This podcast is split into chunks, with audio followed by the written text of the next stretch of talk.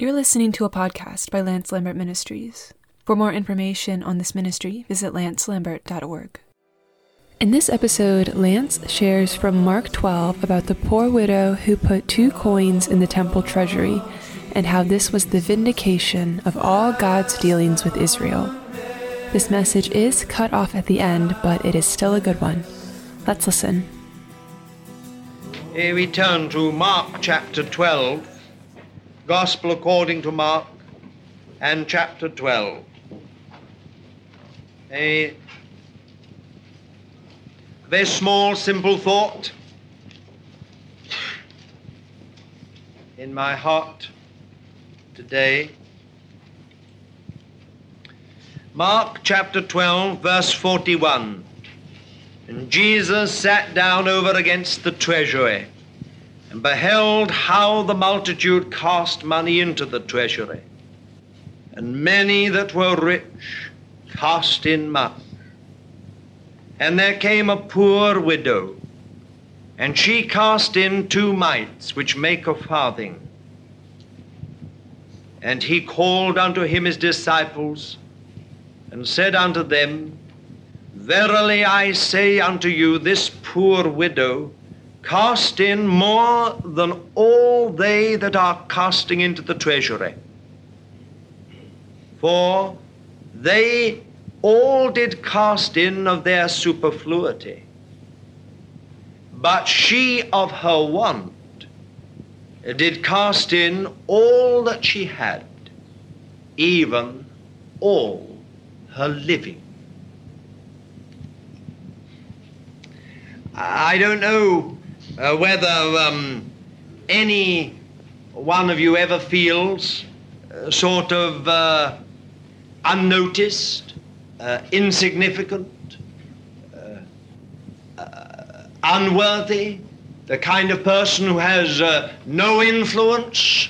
You aren't able, you feel, to influence the course of events. You're not even able to influence, you may feel, the course of uh, a company such as this. You just feel that you're uh, uh, quite insignificant. Oh, you, you, you, you recognize the fact that God has saved you, that you are a child of God, that you have been born of His Spirit, that you're in a covenant relationship to God. That you recognize. That's a settled matter. You don't doubt that.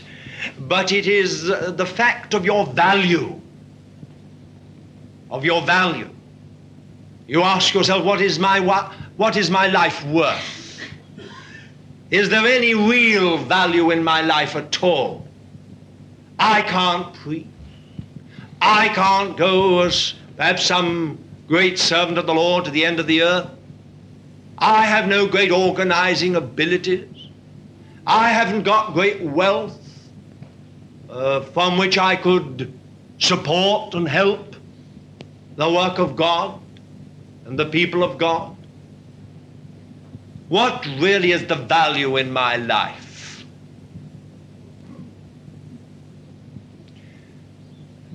You feel that somehow or other, if you were removed altogether, there would hardly be a ripple. Maybe they'd have us a funeral service for you. And they would sing one or two of your favorite hymns. And then when they'd buried you, if you were done decently and not cremated, then when you had been uh, buried, it's all over. And the company would go on precisely as it always had done. Not a ripple, not a murmur. You counted so little, you feel.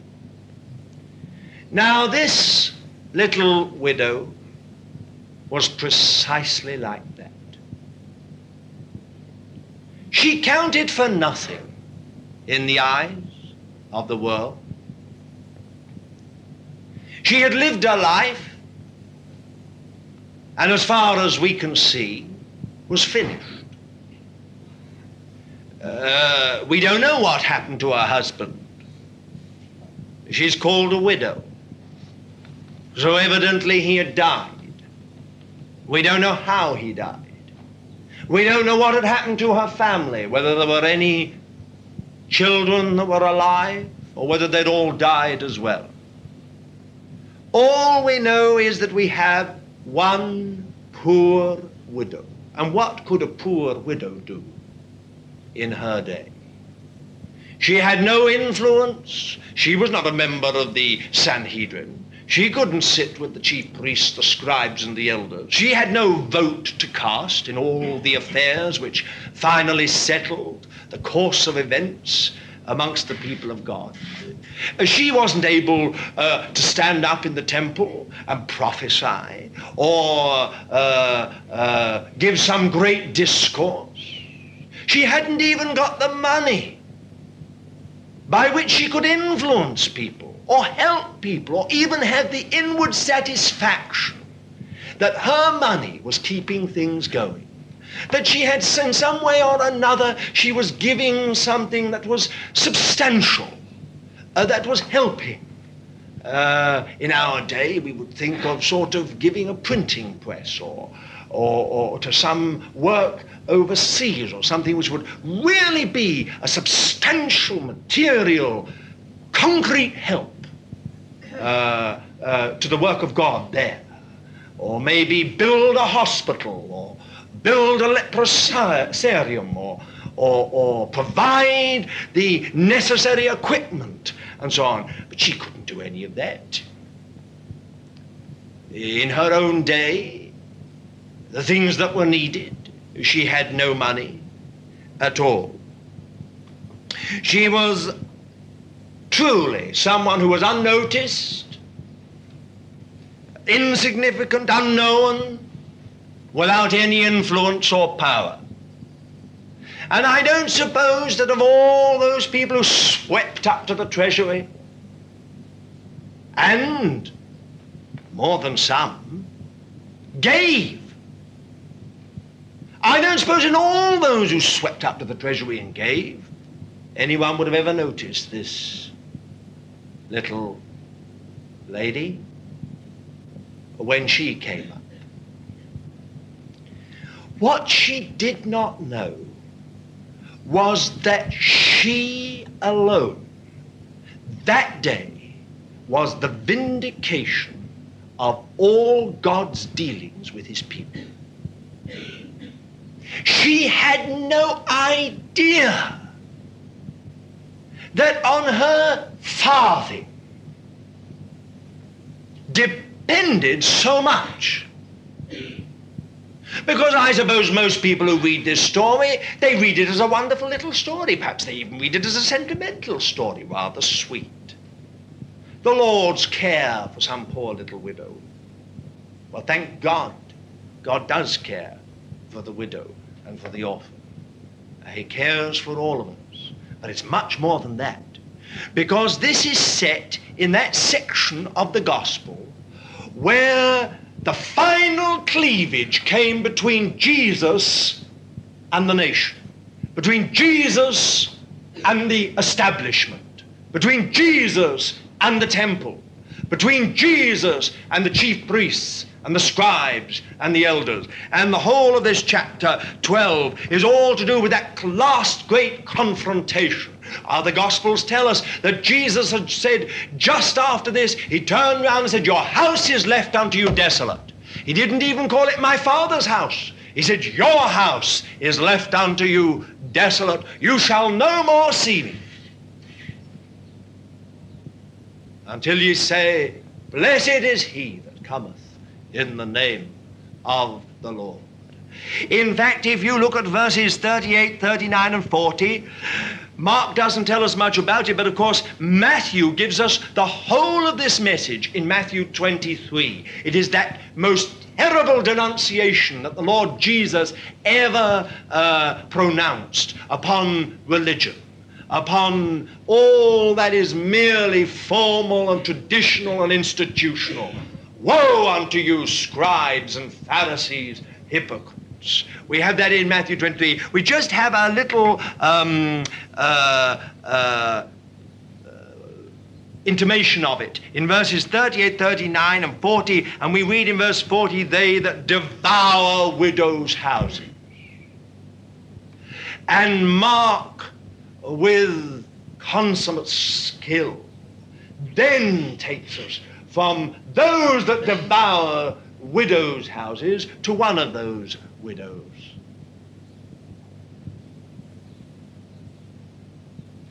God had come to his people and had looked everywhere for fruit.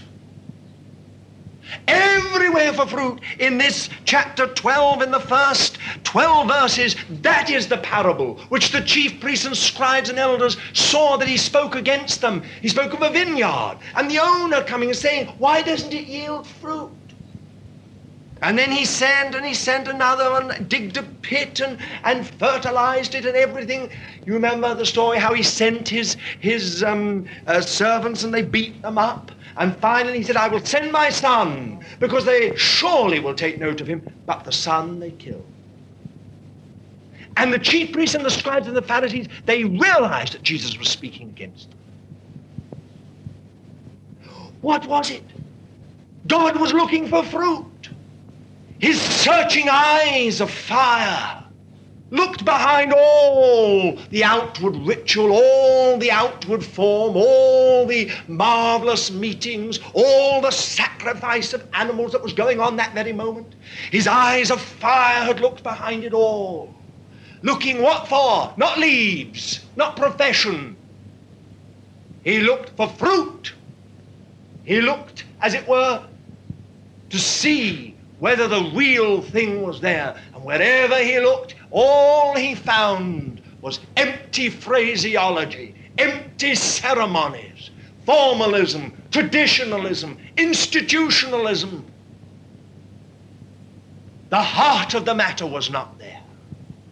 There was no real love for God, no real devotion for God, nothing like that, except for this one little lady. And she became that day the vindication of all God's dealings. It was as if Satan could have come to God and said, See, these people who are in covenant relationship to, to you, these people you've labored for so long over, these people to whom you've given your word, your promises, the covenants, these people, look at them, see what I've done to. I've made them just an empty facade. I have more power amongst them and in them than God, than you. That one little lady, without realizing it, was that day the vindication of God. She represented the godly remnant amongst the people of God. She repre- represented what was true and righteous and good and loving and compassionate uh, uh, in the people of God. There were just a few. There, were, there was a, a remnant of Israel. And that day she represented that. She was the vindication of all God's dealings. Jacob I have loved. In that day, Jacob stood before him, before God, before Jesus in the person of that little widow.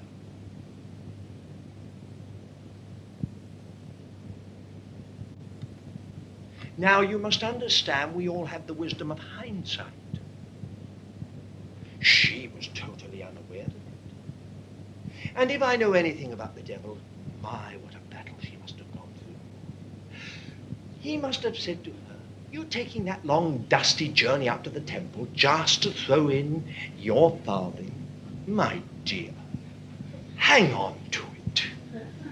Does God want to see you starve? I mean, you're so silly. All right, all right. You're bent on going. Very well, then. Why don't you give half?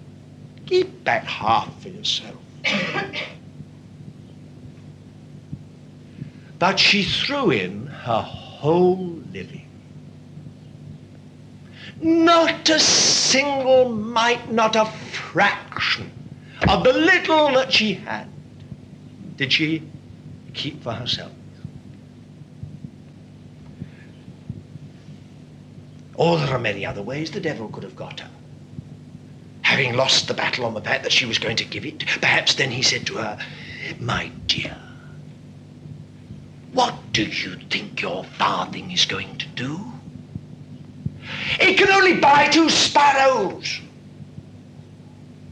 Who wants to buy two sparrows?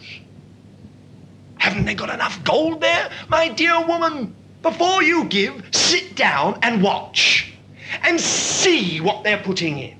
Can't you see all that gold, that silver, all that money that's pouring into the coffers? Do you think that your little farthing means anything at all? Do you really believe that it that going to be noticed by anybody? That even God himself is going to take account of a farthing? Why, my dear woman, the cattle on a thousand hills belongs to God. All the silver and the gold belongs to him. Keep your farthing. You need it more than God. But she took no notice.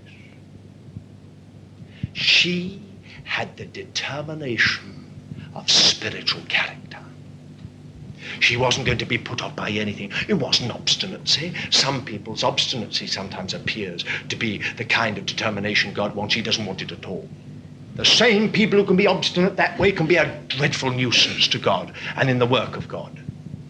This was another kind of determination. It was something that had been put into and born in her by the Spirit of God. She got there in the end. I suppose she often went there once a week, I don't know, when she got paid or when she got her little living. But she got there. We don't know whether she even recognized Jesus or even saw him. All we know is that she went up to that treasury, and whether she hesitated for a moment or not, we don't know. But it says, of her want, she cast in all her living.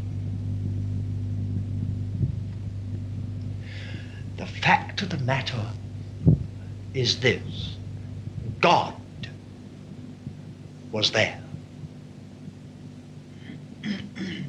And upon that little action, upon that one woman, that day, at that point in time, the whole vindication of God was dependent. She didn't fail him. By the grace of God, she didn't fail him. Now we shall all meet her one day.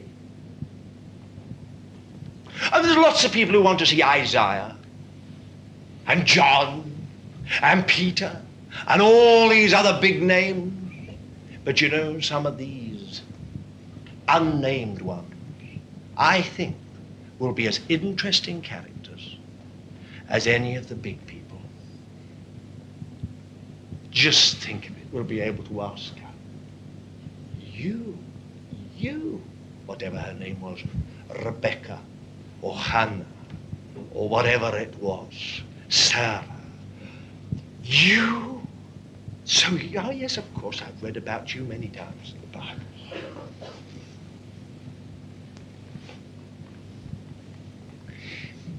And, and as far as heaven is concerned, she meant as much as one of the big apostles.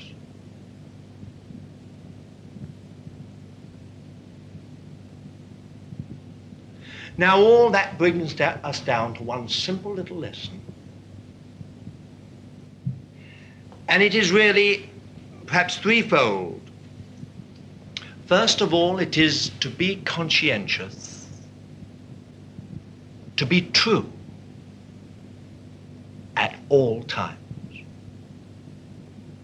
How easy it is to be conscientious, to be true, seemingly, when others watching. Us.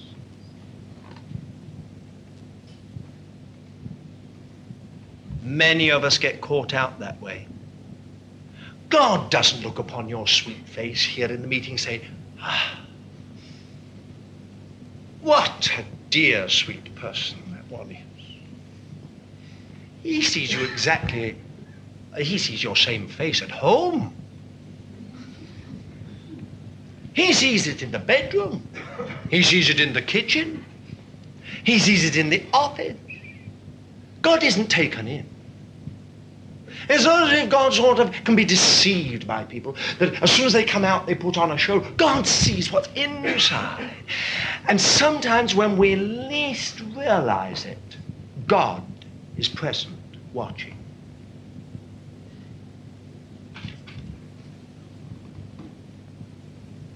She didn't know that God was there. It was secret, hidden, conscientious service. We used to have an old brother in this company called Jack Reese, one of the patriarchs of WEC. And he again and again used to get up and used to speak about lily work. What he called lily work. Well, all of us who remember him all remember, we know exactly what lily work meant. He was speaking about the lilies that were carved on top of the pillars in the temple. On the top of the uh, pillars, facing upwards to the ceiling. And he used to say, Isn't it extraordinary that all that beautiful lily work was carved there where no one saw it? Only God. And then he used to speak about lily work. The need for the lily work in our lives, which only God sees, no one else sees. Secret, hidden, conscientious service. One day, a, a, young lad with a lot of mischief in him was out keeping the sheep and the goats. And suddenly a servant came to him and said, Your dad wants you. And I have no doubt that he probably thought from, oh, he was the youngest of a very large family and probably the cheekiest, if we read the record. But he went. He was keep. Supposing he'd been mucking about. Supposing he'd left the sheep. Supposing on the day of his visitation he hadn't been there when the servant came. But he was there. He was keeping his father's sheep. And that day he was anointed king of Israel by the old prophet Samuel. It was David. Or I think of another young man in his teens in occupied territory, threshing out the wheat in a cave so that the Midianites who had occupied the land could not see it. He was doing a job. He could have left it to his mum. It was normally women's work to thresh wheat in the old days. He could have left it to his mum, or his aunts, or his sisters, but he was conscientious. And it was dangerous work. And so he did it. He had no idea that it was the day of his visitation. Suddenly, someone said, Oh, thou mighty man of valor. And he looked round to see who they were talking about. You, said the angel, you, you shall deliver. Oh, no, said the young man. Give me a sign. And he asked for two signs, which were fulfilled. It was Gideon. Or I think of Moses, who'd been brought up in, in Pharaoh's household, given an education, and was no small personality or man with no small position. Forty years he'd been out when he'd fled from Egypt in the desert, right out in the mountains there of southern Sinai. And he was on the job when the day, the greatest day of his visitation came. He saw a thorn bush burning, and the bush burnt with fire, and the bush was not consumed. You see, these people were all doing their job conscientiously.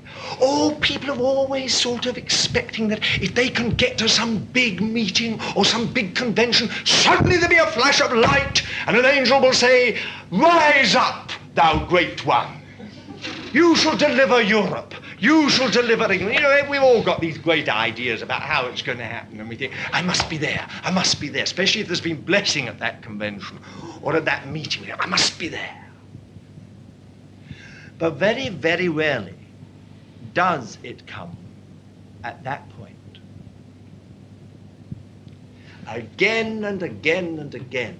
It's in the normal routine when we're doing a job that we're, we're, we should be doing, and we're doing it conscientiously, that God breaks in. It's the day of our visitation. I'll never forget that. God is not taken in by our, either our emotionalism or our, our sort of, uh, when we're up, we're up, and going to catch us on one of the up times. No, not God. He's not taken in by that kind of thing at all. God sees us where we are and what we are, and He waits.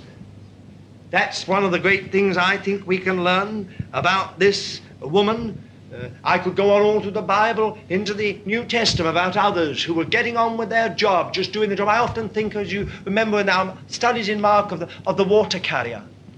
Oh, dear little man, we don't know his name. Now, it is always the women's work to carry water in the ancient world.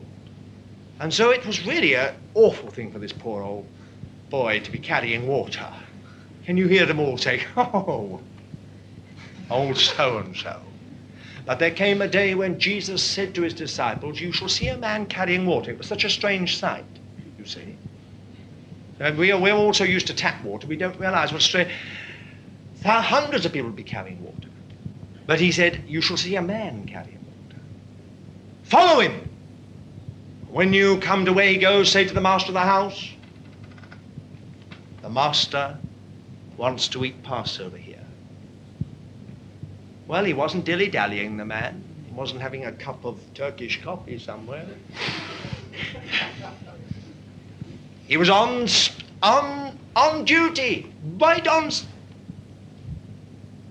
time. I've often thought about the man who left his, um, his donkey. When the Lord said, You will find a donkey there, just if anyone asks, say, the, the Lord hath need of thee. The Lord hath, hath need of it. It's amazing, isn't it? These people we don't know. They're extraordinary about very big things dependent on it. Very big things were dependent on it. She did not know that God was there that day. She may have been a thousand times, and this is the thing about God. She may have been a thousand times to that treasury in her life. And on that one single occasion, God met her. And in many ways, her place in the economy of God, her place in the kingdom of God, her place in the throne of God was all dependent upon her faithfulness that one day. Then again, I'd just like to point out that she gave all. Not half, not two thirds, not 95%.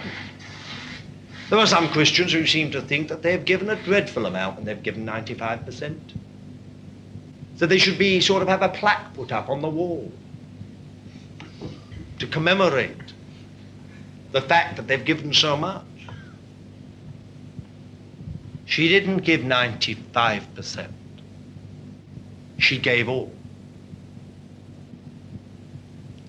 Furthermore, for her, in many ways, it probably meant much, much more than to those who had much. Jesus said of their superfluity, they gave. In other words, they had great income. They had lands that were bringing in money all the time. And if they wanted just, as it were, to pour in a bit, well, they might have to uh, have a little difficulty that week, but uh, by next week all would be well. But she, what did she live on for the week? What did she do for a week? It was her whole living. Now you remember that two sparrows were, were bought for a farthing. That's as far as it went. The poor used to have a sort of little bit of protein uh, added to their diet by buying a sparrow or two and making it last through the week. She cast in all she had. Now, here is another point I do believe. God will never be vindicated by those who give a little, or those who give half, or those who give two thirds. I'm sorry, not even 95%. God will only ever be vindicated by those who give all. And it doesn't matter where you look in the Bible, it is the all, the price that God will never come down on. Never. Jesus gave all. God gave all in giving Jesus. She gave all. The Mary with her alabaster cruse, she gave all her saving. It's not just a question of money. It's a spirit, isn't it? Someone once said, if you haven't got a man's purse, you haven't got a man. Think of that, you wives. You haven't got a man's purse, you haven't got the man. It's perfectly true. Because in the end, money, though it is a, a, just a small thing, is a very big indication of our heart's attitude. Now, when we're really sold out to God, when we're lock, stock, and barrel bought out, then the question of money falls into its place. I don't think that we have to give up all the money we've got just like that. It's a question of whether we, we are the owners or whether we're the stewards. I know that C.T. Studd, the Lord bless him because through it I was saved, gave up his whole fortune in one week. But I've known others who faced the same issue and didn't give up their fortune but invested it. And in the end, gave far, far more than ever C.T. Studd did. For the simple reason it's a, it's a question of whether you are given. And in some cases, God says, everything, as he did with C.T. And in other cases, now you be a steward. But the principle is the same. We can never be the vindication of God until we've given all. Now, maybe you feel you're like this poor widow. You don't have any influence. You don't have any power. You can't sort of um, uh, dictate the course of events. But, dear child of God, it's your spirit that God looks for. It's your spirit that God looks for. Whether you have given yourself first to God and then to the people of God, to the work First to the Lord, then to his people. And the third little thing I just want to point out to you, which is surely the marvel of grace. She has cast in more than all they that are casting into the treasury this day. Now, how on earth, by any means, can a farthing be more than a shekel? A talent of gold or silver? By this word by this world's standards, a farthing remains a farthing. Oh, we can get sentimental about her giving. We can sort of almost weep over her sacrifice and everything. But we have to be honest. A farthing is a farthing. And a talent of gold is a talent of gold, and a talent of silver is a talent of silver. That's this world's way of judging, not, not heaven.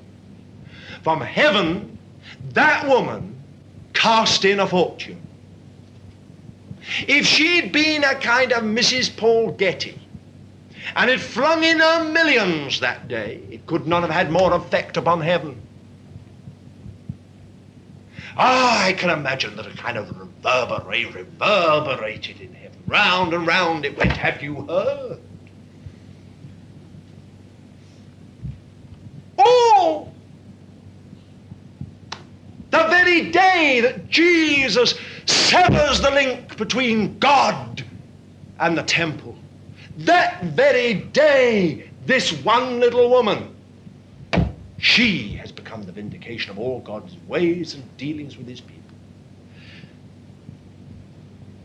More than them all, more than them all. Oh, I think we could we could think about that illustrated again and again and again and again, more than they all, one farthing.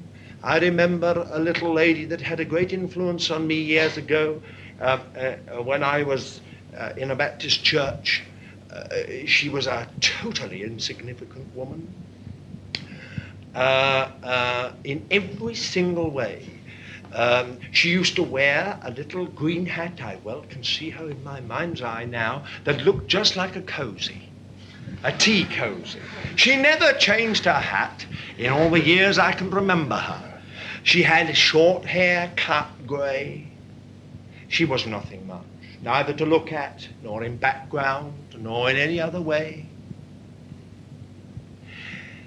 But when I went to Egypt, of all the people I knew there, this funny little old lady, God bless her, she wrote every single fortnight in the whole year, uh, two years we were uh, uh, uh, overseas. And her letters were marvelous. Absolutely marvelous. They weren't particularly beautifully written, but they were all newsy things about the weather and what was going on and how this baby had come and that and so and so was sort of looking gooey eyed at so and so and so on and, and what was happening in in no one else ever wrote like that. She cheered me up no end. Oh, how she cheered me up. When I came back and I was telling someone who happened to be the treasurer of this very big place, he said to me, She is a most remarkable woman. She is 70 years of age. And when she should be taking it easy, she goes along to the hospital as an orderly. And she also takes another job on in the evenings, charming in, uh, in offices. And with all the money she earns, she gives every single penny to three particular missionaries. She did it right up to the day she died. It wasn't a lot. It was only a few pounds. For that few pounds she worked hard. But I always thought of her as the poor widow she was, who cast in all the living she had. I am perfectly sure that one day in the kingdom of God, such people uh, uh, will be known and, and honored and rewarded. I can tell you story after story of other cases of people who gave their farthing. I think of C.T. Studd, as you well know, most of you. He was, a mu- he was called by one doctor a museum of diseases. Come back from China and India, a museum of diseases, finished. And no one liked C.T. Studd. He was far, far too outspoken. He belonged to that class of person who could just say things without fear. And he did. When he wrote that parody on Onward Christian Circles, uh, onward, that onward, onward Christian soldiers, uh, uh, that parody, onward chocolate soldiers marching as from war. Evangelical circles never forgave him. never forgave him. And when he stood up in Cambridge, he was himself, of course, Cambridge Don, uh, when he stood up in Cambridge and said, Don't bother about your heads. It's your body God wants, your heart. Any old cabbage will do for a head. they didn't like it. Not the fellows, the students, they enjoyed it. But oh, evangelical circles, they didn't like it. Can't say that kind of thing. C.T. Studd, when he left or when he heard that call and said, Well, if no one else will go, I'll go. And God said, Right, you go. And C.T. went. He had cast in all the living he had. There was nothing more that he could give. His body a museum of diseases. He himself old enough really to retire. His wife also ill with heart trouble. He went back to Africa. And on that boat, God said to him, This is not just for the heart of Africa, this is for the whole unevangelized world. His farthing became a fortune. St. Francis Xavier heard the call of God to go to China. He went in something like 1500 and something, and as near as he could get to China was a little island off the off mainland coast. He got typhoid fever and, and was dying.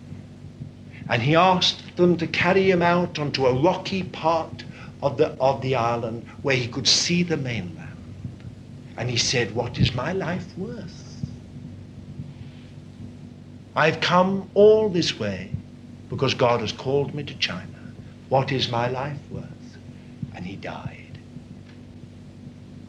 But you know, God has taken note of that. it's not a death unto death, it's a death unto glory. Oh, we could tell you story after story of, of believers farthing. Everything they had given. And it has become the vindication of God. May God help us. It doesn't matter how unnoticed we are or how unworthy we appear. God help us. I'll end with one last story. That dear little soul, Mrs. Cowie. She'd been a missionary most of her life in India. Her passion was India. She lived India. India was in her blood. She prayed day and night for India.